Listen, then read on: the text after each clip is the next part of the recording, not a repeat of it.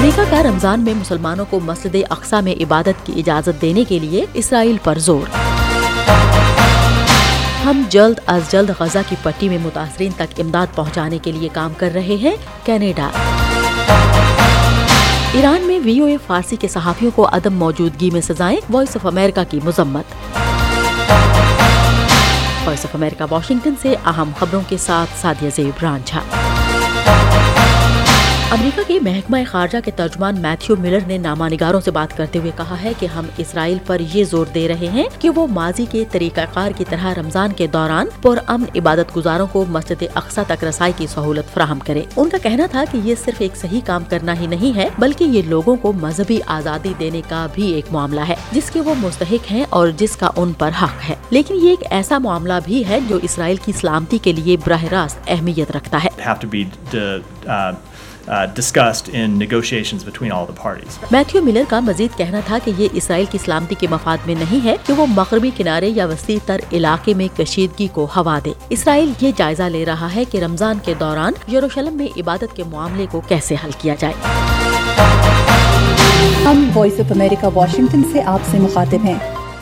اسرائیل نے بدھ کو کہا کہ اس نے جنوبی لیبنان میں حملے کیے ہیں، جن میں ہزب اللہ کے ہتھیاروں کے ٹھکانوں کو ہدف بنایا گیا ہے۔ ان کا یہ بھی کہنا ہے کہ لیبنان سے اسرائیل کی جانب داغے جانے والے کئی راکٹوں کو روک دیا گیا۔ اسرائیلی فوج نے کہا ہے کہ اس نے غزہ کے جنوبی شہر خان یونس کے علاقے پر فضائی حملوں کے ساتھ ساتھ شمالی غزہ میں زمینی کارروائی بھی کی ہے۔ غزہ میں حماس کے زیر انتظام وزارت صحت نے بتایا کہ اسرائیلی کارروائیوں میں کم از کم مزید چھہتر افراد کی ہلاکت کے بعد، جنگ کے بعد سے اب تک کم از کم انتیس ہزار نو سو چون افراد ہلاک اور ستر ہزار سے زیادہ زخمی ہو چکے ہیں۔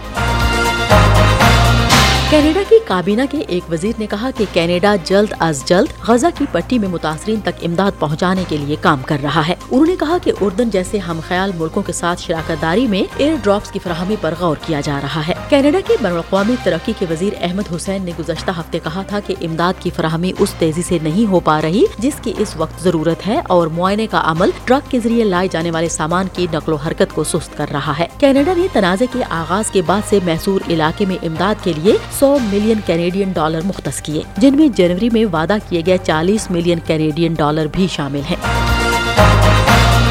وائس آف امریکہ کے قائم مقام ڈائریکٹر نے وائس آف امریکہ کی فارسی سروس کے صحافیوں کو ایران میں ان کی غیر موجودگی میں پراپگنڈا کے جرم پر سزا کی مذمت کی ہے۔ ہیکنگ گروپ عدالت علی نے ایرانی محکمہ انصاف کی دستاویزات گزشتہ ہفتے شائع کی جن میں دکھایا گیا تھا کہ تہران کی انقلابی عدالت نے وائس آف امریکہ کی فارسی سروس اور کئی مغربی میڈیا گروپس کے درجنوں صحافیوں کے خلاف دو ہزار بائیس میں ہونے والے ایک خفیہ مقدمے میں فیصلے سنائے تھے۔ وائس آف امریکہ کے قائم مقام ڈائریکٹر جان لپمن نے ایک بیان میں کہا کہ ایران کی جانب سے یہ اقدامات ایک ایسی حکومت سے تعلق رکھتے ہیں جو انسانی حقوق یا قانون کی حکمرانی کو اہمیت نہیں دیتی۔ نیو یارک میں ایران کے اقوام متحدہ کے مشن نے لپمن کے بیان پر تبصرہ کرنے کی درخواست کا جواب نہیں دیا۔